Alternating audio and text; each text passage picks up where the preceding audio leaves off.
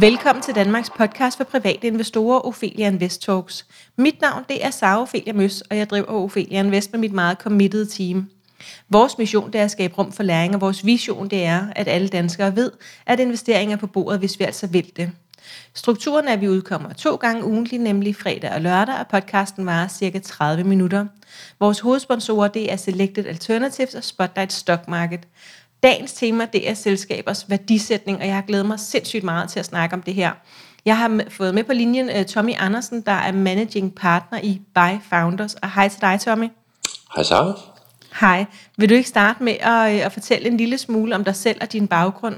Det kan du tro. Ja, som sagt, tak. jeg hedder Tommy Andersen. Jeg er partner i en venturefond, som hedder Buy Founders, og vi investerer i tidlige selskaber i Norden og i Baltikum eller i iværksættere, der kommer fra det her område, og som befinder sig andre steder i verden. Det kan være USA, det kan være Tyskland eller andre steder. Øh, som sagt, tidlige investeringer, det vil sige meget unge virksomheder, hvor vi kommer ind som en af de første sådan, institutionelle investorer. Og vi er en techfond, det vil sige, at vi investerer primært i teknologiselskaber, øh, og endda under, som en underkategori mest i software-selskaber. Godt. Øhm, og når vi nu skal snakke værdisætning i dag, og du er i en, øh, hvad det, venture kapitalfond, er det det, som du siger det? Ja, det kan være en venturefond, yes. ja. Venturefond, venturefond, yes. Kan du ikke måske starte med at forklare, hvad en venturefond er? Altså øh, lidt dybere, øhm, altså hvor mange, hvor, mange, hvor mange forskellige er det, I investerer i, og hvad er formålet med en venturefond, og hvad, hvad kan I, som, som der er brug for ude i, i finansverdenen, ikke finansverdenen, men, men erhvervslivet? Jo, lad os prøve at snakke lidt om det. Altså ja. man kan sige, hvis man er et startup, så har man jo typisk et eller andet behov for kapital for at kunne vokse sin virksomhed, specielt hvis man er en teknologivirksomhed, fordi man har ikke kunder fra dag et, man har ikke omsætning i sin virksomhed, og det vil sige, hvis man skal have ansatte og udvikle produkter og services, så er man nødt til at have nogle penge at gøre det for. Og hvis man ikke har dem selv som iværksætter, så må man hente dem et andet sted. Og det kan være fra business angels, altså privatpersoner, som bringer noget af deres formue i spil. Det kan være fra staten i form af grants, øh, legater og alt muligt andet. Eller det kan være for sådan nogle som os, venturefonde, som er risikovillig kapital, som vi sætter i spil og investerer i de her startups mod, at vi får ejerandele i de her selskaber. Så det er, det er et spørgsmål om, at øh, på det stadie, hvor vi investerer, jamen der har øh, den enkelte virksomhed, den enkelte startup typisk ikke selv kapitalen til at gro, og man har ikke en omsætning og en indtjening, der kan bære den stab og den udvikling, man har af teknologier. Så det er egentlig vores métier at, at være en tidlig øh, fødselshjælper, om jeg vil, til, øh, til den type virksomheder, og det er det, vi gør. Og så skal I vel være ret gode til at skille forne fra bukkene, tænker jeg, hvis, mm. hvis det er sådan noget, I gør, dels professionelt, men også i lidt større skala med mange forskellige virksomheder. Det er fuldstændig rigtigt. Altså, vi har et, øh, et deal flow, som vi kalder det, hvor vi kigger på et antal virksomheder hver måned, og det er hundredvis af selskaber, vi kigger på hver måned, og vi investerer okay. typisk i øh, omkring en virksomhed hver anden måned. Øh, så, så vi har måske 6-8 investeringer på et år, som vi har, og det er ud af tusindvis af, af, af mulige virksomheder. Så vi har et ret øh, stramt filter, om man vil, i forhold ja. til, hvad vi investerer i, og, og hvilke typer og, og hvilke størrelser af virksomhed vi investerer i. Så ja, det er bestemt et spørgsmål skilleformer for bukkene. Ja, øh, så tænker jeg, at, at du netop er den helt rigtige at snakke med, når vi, skal, når, når vi skal kigge på det her med værdisætning. Og grund til, at jeg synes, det er spændende at kigge på, det er jo fordi, at der er rigtig mange børsnoteringer i Danmark, øh, og et af de, øh, en, et af de øh, punkter, der ligesom kommer op i forbindelse med en børsnotering, det er, at selskabet bliver værdisat, ja. øh, fordi når de skal ud og, øh, og dele deres selskaber og aktier med os andre, så skal vi jo vide, hvad det er værd. Øhm, og, og kan vi ikke sådan starte helt fra bunden? Så vil du ikke prøve at fortælle, hvad er værdisætning? Jamen værdiudsætten er jo den værdi, som en, et selskab til enhver tid har i tid. Altså det vil sige, hvis jeg har et tre eller fire år gammelt startup, jeg er blevet, lad os sige, 20 ansatte, jeg har udviklet nogle teknologier, jeg har måske nogle brugere, jeg har nogle kunder, øh, og jeg har måske også en omsætning, som jeg, jeg tjener. Jamen, hvad er det, man så udefra set vurderer, at den kan man sige, værdi, du har, hvad, hvad er det den, hvad er den? Og det, så det er jo et sammensurium af forskellige ting, som udtrykker ligesom virksomhedens værdi. Og så er det selvfølgelig et spørgsmål om, at den værdi jo også skal afspejle de fremtidige indtjeningsmuligheder. Fordi hvis, ja. jeg, skal, hvis jeg skal være aktionær i et selskab, jamen, så kigger jeg jo både på, hvor står selskabet i dag, hvad kan det forvente at tjene i løbet af 1, 2, 3, 5 eller 10 år, når jeg så igen ønsker at sælge mine aktier. Så det er jo et ja. udtryk for værdien i tid, og så nogle forventninger til fremtidens værdi af det selskab. Det er egentlig en værdisætning. Og, og, og det store spørgsmål er jo så altid, jamen har man en høj værdiansættelse, så er det måske fordi man har store forventninger til fremtiden. Har man lidt mindre, så har man måske mere realistiske øh, øh, antagelser omkring ens egen værdi. Og det er jo det helt store spørgsmål også på børsen, øh, relativt til dit spørgsmål tidligere, at nogle selskaber øh, går på børsen måske med øh, lidt for høj en værdiansættelse i, i, i kraft af, at de har nogle meget høje forventninger til fremtiden, som kan være svære at indfri. Og det er jo den standende diskussion i øjeblikket med værdiansættelse, om man kommer ind med høj eller fornuftig værdiansættelse. Ja, og, og nu, nu laver du en, øh, sådan en, en, en skældning mellem øh, enten høj værdisætning eller en realistisk, og så tænker jeg, man, man kunne vel ønske, at de alle sammen var realistiske, øh, fordi at Øh, altså, og så må de jo altså for så vidt godt ligge i den høje ende, hvis det skal være. Altså, så ved de jo bare, at de skal løbe lidt hurtigere end gennemsnittet. Jamen, helt øh, alt imens jeg nu tænker, at alle børssorterede virksomheder løber rimelig hurtigt og har en forventning om at løbe rimelig hurtigt. Hvordan udregner man en fornuftig, en realistisk værdisætning? Jamen det er i høj grad et spørgsmål om at kigge på en række nøgletal i selskabet. For eksempel, Øh, og, det, og det kan være mange nøgletal, afhængig af hvad for en type virksomhed det er. Man kigger ja. blandt andet på, hvad er det for nogle produkter, selskabet har, hvor unikke er de? Altså et, er det et selskab, der har få konkurrenter og allerede har en førerposition for eksempel? Jamen det har bestemt en værdi, hvis man har sådan en position på sit marked, og, og, og til med også er i stand til at forsvare den position. Så det er sådan den teknologimæssige side. Så kan man sige, hvis man har en stærk vækst i omsætning, eller hvis man har en stærk vækst i antal brugere, hvis man har det som et, et målepunkt, jamen så er det klart, så har det også en værdi. Og så, så er der selvfølgelig hele det team, som står bag ved virksomheden. Hvor godt er det? Altså hvad er det for nogle mennesker? Tror man på, at de kan bringe selskabet fra det nuværende stade til et meget større stade om 5, 7, 10 år? Øh, betyder også noget. Størrelsen af markedet, man står på, altså hvor attraktivt er det marked, som man adresserer, har en betydning. Er man det rigtige sted sådan timingmæssigt, altså går man på, øh, går man på børsen på det rigtige tidspunkt i forhold til, at, øh, at der er stor interesse for den type af selskab. Så der er faktisk, altså jeg vil sige, der er i hvert fald 8-10 parametre, og det er jo derfor, man ser børsprospekter også at være ret omfattende, hvor de, mm. nuværende, hvor de nuværende investorer og selskaber forsøger ligesom at tydeliggøre, hvad er det for nogle parametre, som retfærdiggør den værdiansættelse, man går på, altså i det her tilfælde på børsen med. Det kunne jo også være nogen, der, der kommer til en venturefond som vores og spørger om penge. Det er i princippet den samme øvelse, at man, man i et pitch eller i et deck eller et prospekt øh, retfærdiggør sin værdiansættelse ud fra en række parametre omkring attraktiviteten af selskabet.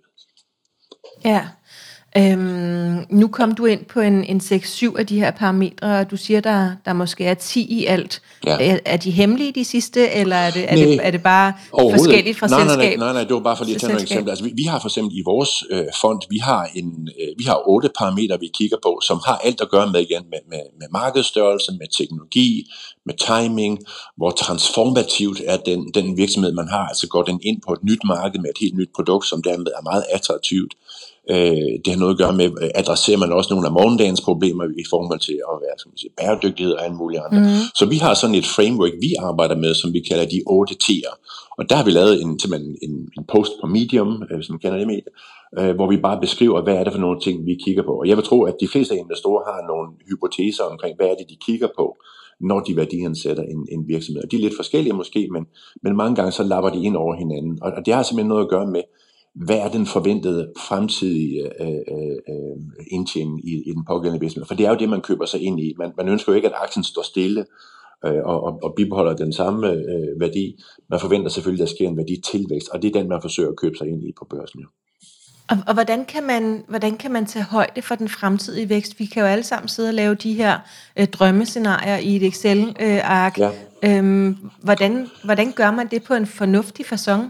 En, en af metoderne er jo selvfølgelig, at man kigger på, øh, hvordan har selskabet udviklet sig kan man sige, i den tid, der går op til øh, en børsnotering. Altså, hvordan har der nøgletallene udviklet sig? Har man en, en, en, en vækst for eksempel, der er rimelig forventelig på tværs af måneden? Kan man se, at der er stabilitet? Kan man se, at man gror med en bestemt vækstrate eller en stigende vækstrate. Det er jo altid en god måde at kigge på. Så vi taler om det begreb, man kalder cohorts, altså hvor man kigger på en række nøgletal, gående tilbage i tid, måske 12, 6, 12, 18 måneder tilbage i tid, ser hvordan de udvikler sig. Og med det forsøger man så at lægge brædder ud, om man vil, til, kan man sige, hvad kan man forvente de næste 6 måneder, de næste 12 måneder. Ja. Så, så en, en god måde mange gange at danne et overblik over fremtiden, er jo at kigge på, jamen, hvordan er det gået hidtil noget af problemet med, med nogle børsnoteringer, der har været på det seneste, har jo været, at man har haft nogle meget øh, vidtløftige mål for fremtiden, uden egentlig at kunne basere det på, jamen er der noget i fortiden, der ligesom henviser til, at ja. man er i stand til at opnå det. Præcis. Og, og, og den uh, disconnect, hvis jeg må kalde det det, ja. skal man som investor være meget opmærksom på, fordi vi kan alle sammen tegne, som du siger i Excel, et, et, et, et rosenrødt billede af, hvordan vi tror, det kommer til at være, men hvis det ikke er funderet i en vis form for track i fortiden, så kan det være svært at tro på. Så, så vi bruger meget at kigge på, jamen, hvad har den historiske performance været? Hvad er selskabets øh, nøgletal lige nu? Og hvad forventer de så? Og er der sammenhæng mellem historien, nutiden og de fremtidige mål? Det er i hvert fald en god parameter for at se, om, om en værdiansættelse giver mening. Ja.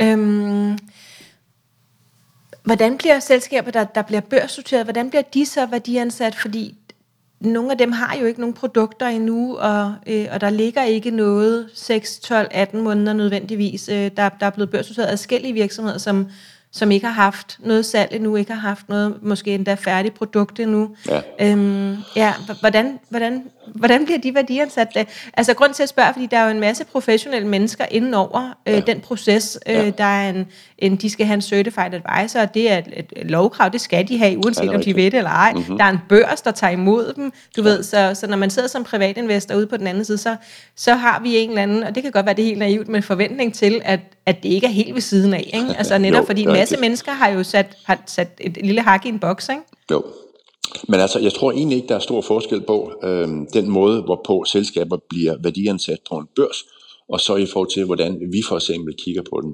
Altså øh, selvfølgelig, hvis, hvis du taler tidlige selskaber, som, som du nævner her, som endnu ikke har et færdigt produkt nødvendigvis, og måske har meget få kunder eller meget øh, få brugere, det vil være på, på den børs i Danmark, der hedder First North, altså den helt tidlige ja. børs. Hvorimod ja. andre typer af børser, kan man sige, er mere rettet imod selskaber, der er mere, kan man sige, i daglig drift og dermed ja. har omsætning og, og, og en vis form for gennemskuelighed i deres tal. Så, så i de der tidligere selskaber, jamen der er det jo meget, at selskabet laver et børsprospekt. Øh, og i det prospekt forsøger man så at sige, jamen hvor er vi lige nu? Hvor er vi hen med vores teknologi? Hvor er vi hen med vores øh, organisation og team? Hvor er vi hen med bruger og omsætning de forskellige ting? Og selvom de er små tal, så kan man jo stadigvæk øh, redegøre for, hvor står man. Og så lægger man nogle mm-hmm. forventninger frem til, til fremtiden. Og der tror jeg, at det vigtigste, man kan gøre som privat investor igen, det vil være at sige, jamen er de forventninger, er de meget store? Altså er der meget store sådan, multipler på de tal, man lægger ind? Øh, hvis man forventer at gå 10 gange omsætningen på et år, så skal man selvfølgelig som investor sidde og kigge på, jamen er det realistisk med det, man, mm. det, man har på nuværende? Så jeg tror, man skal kigge efter, at der er en god forbindelse imellem det, man står med, og hvad har man været i stand til hidtil med de penge, man nu har haft til rådighed, og hvad er det, man forventer at kunne gøre med de penge, man rejser på børsen. Øh, så, så det, for mig er det altid det helt store, det er, fordi rigtig mange selskaber tror, at de kan gå meget hurtigere, end de realistisk egentlig er i stand til. Og det er også vores opgave at prøve måske nogle gange at punktere lidt af, af, af de der mm. overoptimistiske øh, forudsigelser, og komme ned til, hvad tror vi på så, og hvis vi så kommer frem til et andet budget, end selskabet sidder med, så prøver at regne på, jamen et revideret budget, der er mindre, hvordan vil det så se ud værdimæssigt? Og det har vi jo nogle gange nogle slåskampe om, sådan det de har på stoffer, ja. øh, kan man sige, hvad, hvad selskabet forventer, og hvad vi forventer. Og nogle gange når vi til enighed om det, og så investerer vi, og andre gange så investerer vi ikke øh, netop af den årsag. Ja. Man skal også huske en ting omkring børsen. Øh, nu siger du, hvad er det, man kigger på værdimæssigt på børsen? Det er jo selvfølgelig også som selskab, at når man går på børsen, bliver ens aktie likvid. Øh, det vil sige, at, at aktien, som man køber, den kan jo handles på børsen. Det har også en værdi i sig selv for et selskab at gå på børsen af den årsag. Hvor øh, så længe man ikke er på børsen, så er det jo det, der hedder unoterede aktier. Og der kan man jo kun handle en aktie, hvis man selv kan finde en køber til den aktie. Mm. Så, så mange gange er der en attraktivitet for selskabet i at gå på en børs, fordi så bliver ens aktie likvid, og man har nemmere ved at hente ekstra kapital på børsen, hvis man ellers gør det godt. Så det er også et element i værdiansættelsen, at, at aktien bliver likvid. Ja, altså øh, nu er de jo ikke nødvendigvis super likvide, de aktier, som, som er på, øh, på First North. Øh, det vil sige, at, at der er relativt aktier, lidt omsætning ja, i dem. De ja, lige så gode aktier er ikke, og det er, jo, det er jo selvfølgelig den uh, trade-off, man nogle gange har. Det er, at man kan godt gå på børsen og få en, uh, en introduktion, som giver en nogle penge i kassen.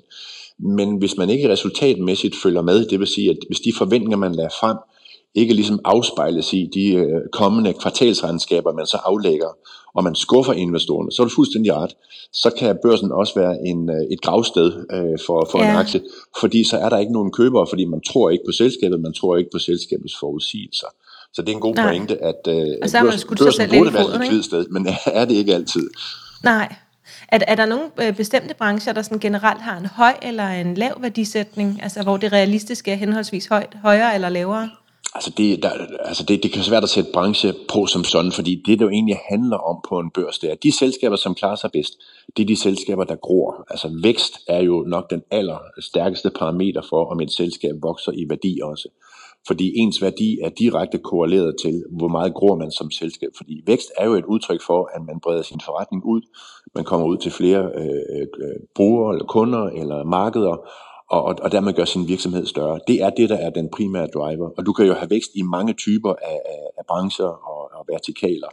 Om det så er øh, under en pandemi for eksempel, hvor e-commerce, for eksempel e-commerce virksomheder er jo, er jo steget enormt meget, fordi at de netop servicerer en befolkning, der sidder derhjemme og kun kan gøre ting på, på en skærm. Øh, øh, eller det kan være andre typer af virksomheder, som, som, øh, som Zoom for eksempel, som gik på børsen, øh, fordi vi alle sammen bruger Zoom og Teams, mens vi er herhjemme. Så, så der er helt klart nogle trends i tiden, som, øh, som spiller ind, men, men det grundlæggende, den grundlæggende parameter, det er vækst, og, og helst også profitabel vækst, altså man tjener penge på den vækst, man har.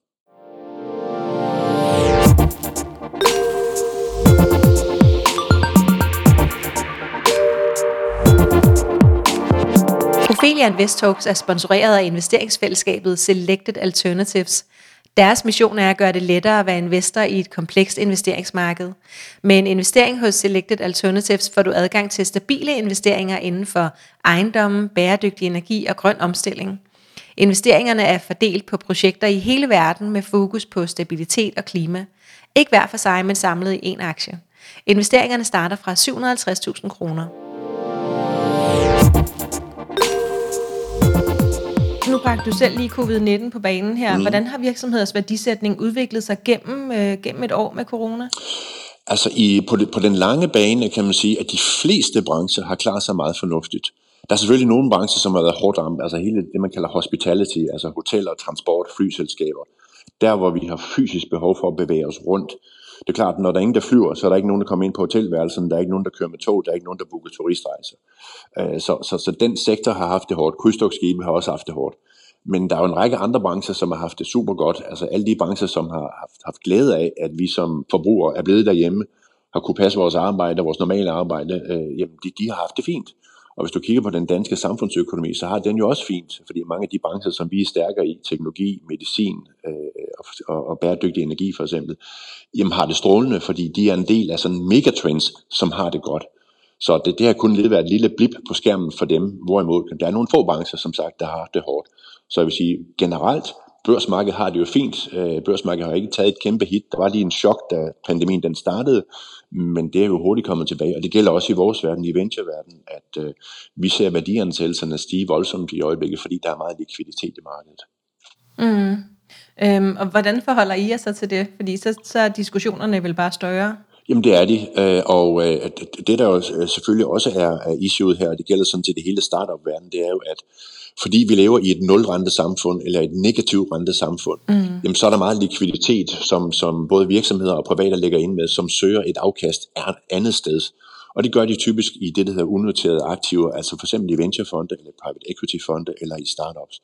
Øh, så, så vi ser meget kapital søge vores vej, og det driver selvfølgelig også værdiansættelserne op i selskaberne, fordi så er der jo kamp om de gode selskaber, og det giver typisk en, en værdistigning i de selskaber. Så det er, en, det er en spændende tid, vi lever i. Ja, men er det, er det positivt? Det, det lyder ikke særlig positivt, hvis, øh, hvis værdisætningerne de bliver presset op, fordi der er for mange i gåsøjne penge i omløb. Jamen det er fuldstændig rigtigt, og det kan netop være et problem, fordi hvis du som virksomhed får så høj en værdiansættelse, at du nærmest umuligt kan levere resultater, ja. som matcher det, så kommer der jo på et tidspunkt en, en dommens dag, hvor man siger, jamen, jamen den værdiansættelse, som du måske fik en kapital ind, øh, indskud til, den var så stor, at du kan ikke hente den næste, og det skal man altid kigge på som startup. Man, man kan ikke kun kigge på den ene, man foretager. Det er også, hvad skal der ske, hvis jeg mangler penge næste gang? Kan jeg så rejse den til en endnu større øh, værdiansættelse? Så det er faktisk et problem, det du nævner der, at den øh, pengerigeligheden, som findes i samfundet nu, fordi staterne også printer penge i høj grad i øjeblikket mm. for, for at, at servicere gæld, jamen øh, den pengerigelighed kan godt blive et problem på den lidt længere bane, også for startups, fordi deres værdi overstiger deres reelle, kan man sige, vækst. Ikke? Ja, kan du prøve at fortælle lidt om det her med, hvis man nu bliver, du ved, realistisk værdisat ja. øh, versus øh, lidt for højt værdisat, og så tager sit selskab på børsen ja. med, med de to forskellige. Hvad, hvad er så forløbet for en fremadrettet? Jamen altså forløbet, hvis du kommer til det, jeg vil kalde en realistisk, altså en, en værdiansættelse, som er funderet i de nøgletal, du har som virksomheden, og med et uplift for, at aktien bliver likvid. For den, den uplift vil der altid være. Jamen en realistisk værdi, altså, det, det vil jo betyde, at når du går på børsen, så er der købere til de aktier, som er der, og måske til lidt flere. Det vil sige, at kursen på selskabet er sat på et niveau, hvor aktionærerne kan man sige, gerne vil købe den, og, og hele det udbud, der måtte være, det bliver tegnet. Det er jo en succesfuld børsnotering. Så kan det godt være, at aktien den stiger i perioden derefter, men den stiger ikke, kan man sige, øh, øh, voldsomt. Den stiger bare stille og roligt, og, og den vokser i takt med, at selskabet vokser. Det er sådan, kan man sige, det jeg vil kalde den realistiske værdiansættelse, hvor man rammer det prisniveau på børsen, som et, en, en gruppe af investorer er villige til at købe til. Så er der den høje. Hvis man kommer ind med en høj, så kan det godt være, at man, man er i stand til kan man sige, at sælge ens aktieudbud. Men, men hvis man så kommer med et kvartalsregnskab eller to dage efter, hvor de nøgletal, som lå til grund for, at man ønskede den høje værdiansættelse, de skuffer. Og så sker der typisk det, at så falder ens kurs, fordi så sker der det, at de første investorer bliver i tvivl om, jamen hov, kan det her selskab levere den vækst, som de egentlig er værdiansat til? Og det ser man nogle gange, det ser man specielt på First North, at der er nogle gode selskaber, som kommer ind fornuftigt, som har en fornuftig forretning. Aktionærerne kan godt lide dem, og aktien er likvid. Og du har desværre også en gruppe af selskaber, som er kommet ind med en værdiansættelse, som har været skæv, og hvor de, øh, de, de første aktionærer sælger ud, og aktien bliver illikvid, fordi ingen ønsker at købe de aktier. Så, så det, er, det er helt klart dilemmaet. Altså man skal passe på med at ikke komme for højt ind. Det kan godt være, at man kan sælge til de første, men hvis de første investorer så prøver at slippe af med aktien, der ikke er nye købere, så står man altså i, øh, i, i dødmandsland. Ja, øh, der, der var en, der en certified advisor på et tidspunkt, som beskrev det her med at øh, lade sig børsnotere som, at man, øh, man kører ind på tanken øh, for at tanke op, øh, med, sin, med sin bil, ikke? Altså, ja. som så er selskabet. Mm-hmm. Øh, og så tager man en runde, og så på et tidspunkt, så skal mange tanke op igen øh, og lave det her, øh, som, som der hedder en ny emission, ja. eller en emission, mm-hmm. hvor de er ude at rejse ny kapital. Ja. Ikke? Så en tur ind på tanken igen, rejse yes. nogle flere penge, og så ellers en tur til, ja. indtil de en dag kan være selvforsynende. Ikke? Correct. Øhm, ja. Så, øh, så hvis, man, hvis man starter lidt for højt, så tænker jeg, så bliver det ret svært at gå ind og tanke anden gang. Jamen det gør det, og, Eller hvad? og, og, og i, i dit billede skal der hele tiden være nogen, der ønsker at sælge ny benzin til dig, og dermed giver, ja. dig, giver dig deres penge. Ikke? Og, og det vil sige, ja. at hvis der ikke er det, jamen, så løber din bil jo tør. Øh, og ja. det vil sige, så, så er du også færdig som selskab, fordi hvis du ikke kan rejse den nye kapital, jamen, så ender du med at gå konkurs. Ikke? Og vi har jo også set børsnoteringer altså fejle i stor grad i forhold til, at selskabet rent faktisk bruger den første sum penge, man har rejst på børsen, men ikke er i stand til at rejse efterfølgende, og dermed går konkurs, fordi de ikke er profitable endnu. Så der okay, er helt det er der eksempler på derude? Jamen det er der da. Altså du havde ja. øh, øh, Conferize for ikke så lang tid siden, som var på First North, som endte med at gå konkurs, ikke? og du har også haft ja. andre selskaber i, øh, i historien. Ikke? Og, ja. det, og det er jo, hvis vi taler First North, er det jo et af, af, af børsens dilemmaer øh, på netop den. Det er jo selvfølgelig, at selskaberne er så tidlige, at mange af de nøgletal, som, øh, som selskaberne står med, de er meget tidlige også, og det vil sige, de forventninger, der ligger til fremtiden, er tilsvarende usikre. Så, så der kan nogle gange være en diskrepans imellem, hvor, hvor, hvor stærkt selskabet selv mener det er, og hvor stærkt investorerne bedømmer det til at være. Og den der øh, øh, brydekamp imellem investorernes tanker og selskabets, den kan godt være ret voldsom. Øhm, og, og dermed kan man ja. også få, få skudt sig skævt ind på børsen, desværre. Øh, og det er jo der, hvor at, øh, at jeg nogle gange undrer mig over øh, alle dem, som, som står imellem selskabets første ønske og den private investor. Øhm, altså, er, er der nogen, der, der tager de slåskampe, som, som, eller de diskussioner, som du fortæller, at I tager med selskaberne og deres mm. værdisætning? Hvem, hvem er det, der står for de diskussioner i gåseøjne øhm, mellem selskabets første tanke om, at de skal bruge nogle penge, og så privatinvestoren? Jamen det er jo, øh, det er jo netop 1000 kroner spørgsmål, du, du giver der, fordi vi har jo, ja. et, vi har jo et, et investeringsteam, som øh, netop øh, sidder og gør den slags. På børsen, der, der er selskabet jo typisk hjulpet af en, en rådgiver, en certified advisor, som du nævnte tidligere, mm. som egentlig har som, til rolle at gå på børsen på baggrund af, af selskabets øh, øh, nøgletal. Og det vil sige, at det er den rådgiver, som hjælper med at udarbejde et børsprospekt. Og så skal, så skal i det her tilfælde Først North selvfølgelig også kigge på prospektet og se, om det opfylder de krav, som de har.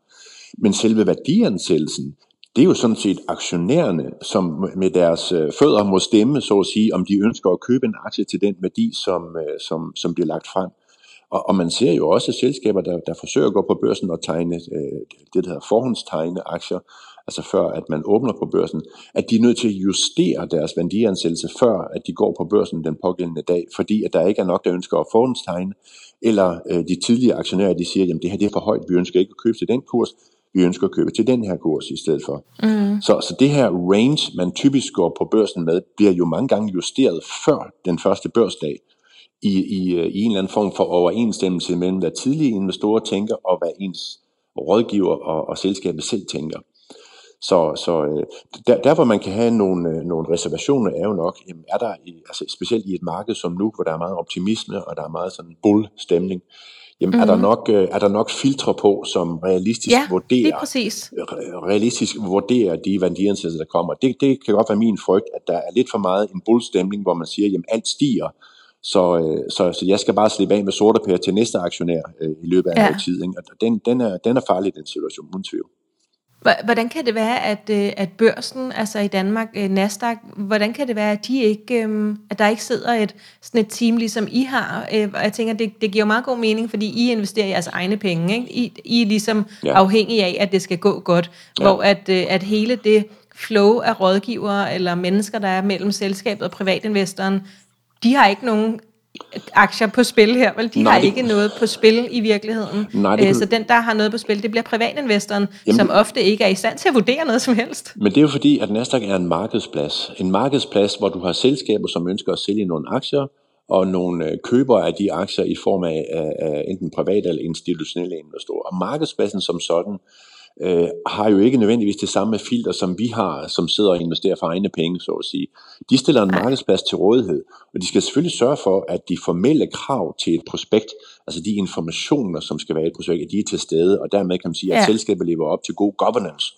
Men, ja. men de forventninger, som selskabet har, har Nasdaq jo egentlig ikke nogen kan man sige, øh, indsigt i til at kunne vurdere sådan detaljeret. Og der, og der er markedspladsens rolle jo egentlig at sige, jamen øh, formelt set har selskabet lagt nogle tal frem, så må I som investorer vurdere, om de tal er rimelige, og, og, og de modsvarer den værdi, som selskabet ønsker. Øhm, mm. Så man kan sige, at Nasdaq tager jo ikke sådan aktivt stilling til, om et givet selskab har den rigtige værdiansættelse. Det siger de jo egentlig, det er markedet, der må bestemme det, altså den, den investor, der skal købe aktien. Så man kan faktisk lidt sammenligne det med et supermarked, fordi supermarkedet har jo heller ikke nogen holdning til, hvad Coca-Cola tager for deres Coca-Cola. Nej, bare at de rigtigt. opfylder de, de krav, der nu er engang for drikkevarer i Danmark. Ja, netop bare og så må vi så bestemme, om vi vil købe altså, så, så, ja, lige præcis. Så, så, så, så ja. supermarkedet selv den, ikke? om det er en god eller dårlig cola, det tager de egentlig ikke stilling til. De, Nej, og, det må den, vi vurdere. Og den pris, som de har, sikkert heller ikke særlig meget. Og det er egentlig det, der er tanken her også, ikke? at markedspladsen ja, ja. stiller man jo til rådighed, men, men det er jo klart, at en værdiansættelse fordrer jo også, at der er to informerede parter. Ja, og, og det er måske det, jeg lidt er ude efter. Og, og, og problemet er jo her nogle gange, specielt hvis du har øh, private investorer, som ikke har kan man sige, en, en stor indsigt i, i de pågældende virksomheder, der går på børsen, så kan det være svært at gennemskue et 80 sider langt børsprospekt, og dermed mm. også de forventninger, der bliver lagt frem. Og, og, det, og det, det er helt klart et issue også, at du har måske øh, informationsniveauer, øh, som er meget forskellige. Og dermed så, så, så, øh, så øh, bliver man som privatinvestor øh, tvunget til, hvis man kan sige det sådan, at, at godtage det prospekt og de forudsætninger, der er lagt ind, uden egentlig selv at være i stand til at vurdere realismen i det. Det er også et issue her, synes jeg.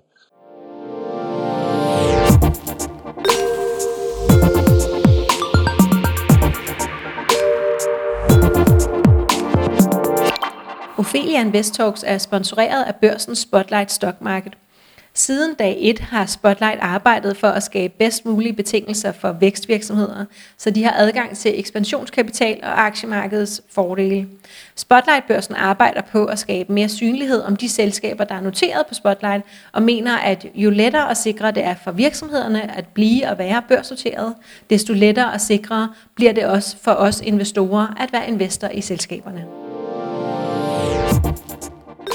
Jeg har fået sådan en lille, øh, sådan en lille øh, checkliste fra en, øh, fra en anden certified advisor, som, ja. øh, som var sådan god at holde øje med. Nu, jeg vil godt høre, hvad du synes om den. Ja. Så det er, det er fem ting, øh, som vi kan holde øje med, som måske er nemmere end det 80 sider lange prospekt. Ja. Så for det første, er der nogen, der har foretegnet aktier? Ikke? Er ja. der nogen, der har sagt god for værdisætning, inden at den møder den private investor? Ja. Øh, og nummer to, er Nordnet indenover, altså markedsfører de selskaber? Mm-hmm. Øh, tre, er der et produkt, og sælger de? Mm. Øhm, nummer fire, er øh, maks 50% foretegnet, sådan så der stadig er nogle aktier mm. i mhm. omløb til de private investorer. Mm. Øh, og så nummer 5 har alle de nuværende ejere fuld lock-up, altså må de ikke sælge ja. deres aktier de første 12 måneder. Jamen Hvad det... tænker du om den lille checkliste? Jamen jeg synes, den er fin, og den er lille, og den er kort, og den holder nogle af de vigtige ting, fordi noget af det, man nogle gange kan være bekymret for, specielt det sidste punkt, det er jo, at øh, selskabets nuværende aktionærer har jo ofte en interesse i, at, at værdien bliver så høj som muligt på børsen ved introduktionen, fordi så afgiver de mindst mulig ejerskab for højst mulig værdi. Øhm, men, men problemet er jo lidt igen, hvis man så som ny aktionær kommer ind, og de eksisterende aktionærer nærmest bare sælger deres aktier og løber bort, Ja. jamen så, Ja. har man, så har de ligesom ikke rigtig hånden på kogepladen, og det er jo klart, Nej. øh, hvis der er en lock-up-periode, som hedder, hvor de ikke må sælge deres aktier i et år eller mere for eksempel, jamen så sikrer man jo, at man ikke har den situation, at de nuværende bare løber bort i samme sekund, at selskabet er på børsen. Så, mm. så det er bestemt en god ting. Og som du siger med fortegning, specielt hvis det er en fortegning af nogle, øh, nogle investorer, som, man, som er respekteret i markedet, som er kendte, og som man ved analyserer selskabet, det er også et godt tegn, uden tvivl, det er det. Og så som, som, som der også bliver sagt, jamen hvad er det for nogle nøgletal? Altså kan selskabet sælge sine produkter? Altså det nøgletal er jo helt essentielt. Altså er der købere til den service eller produkt, mm. som selskabet har? Hvis der ikke er det, jamen så er det jo luft i et selskab, fordi det er jo ligesom en, en, et grundlag for at drive en virksomhed, det er jo, at nogen har lyst til at købe ens produkter. Så det skal man også kigge på. Er der nogle tidlige kunder? Er der tidlige brugere? Og vokser den øh, brugermasse eller den omsætning, vokser den, så man kan se, at det er en udviklende virksomhed, og ikke en, der er i afvikling. Så det, Har det, du det, et, øh, et sjette punkt, som jeg burde have på min liste? Altså jeg synes helt klart også, en, en af de ting, vi kigger meget på, det er jo som sagt, hvordan ser markedet ud? Hvad er det for et marked, man som selskab adresserer? Er det et stort marked? Fordi man kan jo godt have en succesfuld virksomhed på et lille marked, men det betyder også, at de fremtidige indtjeningsmuligheder kan være ret begrænsede, mm. fordi hvis man hurtigt dækker det marked, man er på, jamen så kan det være svært at gro mere. Så markedsstørrelsen for den virksomhed, Ja. som man er, den synes vi er meget vigtig også. Ja, Og så kigger vi meget på teamet, som sagt. Vi synes altid, at de mennesker, der står bagved, er en vigtig ressource, fordi det er dem, der driver det fra at være 50 mand til at være 1000 mand. Øh, Så, Ja. så, så, så teamet kigger vi altid meget på. Hvilke rådgiver har de, hvilken bestyrelse har de, og hvordan er teamet sat sammen. Er der de rigtige nøglepersoner på plads? Det er også en, en meget vigtig faktor for os. så fik jeg fået øh, to punkter til min liste. Tak for det. Ja. Øhm, hvis man nu øh, gerne vil lære mere om værdisætning af selskaber, hvor starter man så henne? Øh, hvad, hvad skal man google? Øh, er der nogle gode steder, man skal kende til? Nogle hjemmesider eller noget?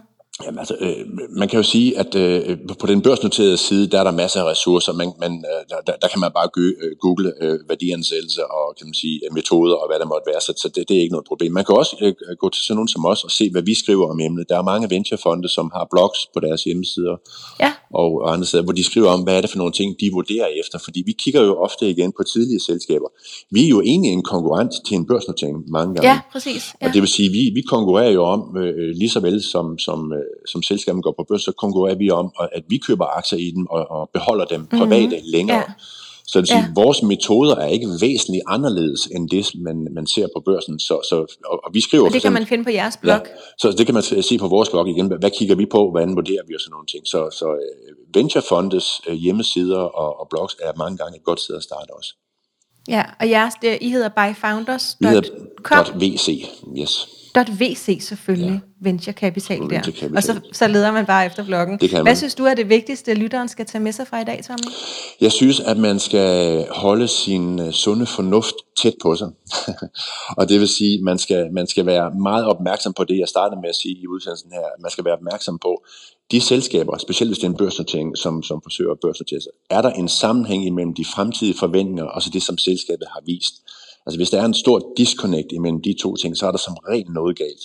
Altså hvis man har meget vidtløftige fremtidsudsigter for, for, for, for vækst, øh, i både i omsætning og bruger og hvad, hvad det måtte være, uden at man kan dokumentere, at der er en vej, som er, har, har vist sig at være farbar derhen, så skal man være opmærksom. De gode selskaber, de er, de er gennemsigtige, og de er stabile. Altså de forstår, hvad er det for nogle ting, der vokser deres forretning. Og derfor så kan man se det i deres tal, at deres historik viser, at de kan levere fremtidig vækst. Det er nok det allervigtigste, man skal kigge på. For de her spring, som nogle selskaber forsøger at indikere, at de kan, at de kan gøre, når de går på børsen, mm, det sker som ja. regel aldrig. Det sker desværre som Nej. regel aldrig. Nej, så havde de jo gjort det også. Så havde de gjort det, og så var de på vej, ja. og så ville deres værdiansættelse afspejle det. Ja. Ja. Tusind tak, fordi du var med, Tommy. Det var mega spændende. Velbekomme, selvfølgelig. Og dig, der sidder og lytter med derhjemme, du kan følge Ophelia Invest på Facebook, Instagram, YouTube og LinkedIn. Hvis du vil lære at investere, så starter vores næste bootcamp med mig her på søndag, øh, og den løber i fire dage, og det er alt sammen online. Øhm, du kan finde det hele inde på ophelianvest.dk. Hvis du vil spare om aktier og investering øh, gratis, så kan du gøre det på Facebook i en af vores fire aktiegrupper. Vi har Aktieklubben Danmark, Kvindelotion, Bæredygtige Aktier og den lille, der hedder Børssorteringer af små aktier. Denne episode var sponsoreret af vores hovedsponsorer, nemlig Selected Alternatives og Spotlight Stock Market. Og så er der bare tilbage at sige tusind tak, fordi du lyttede med.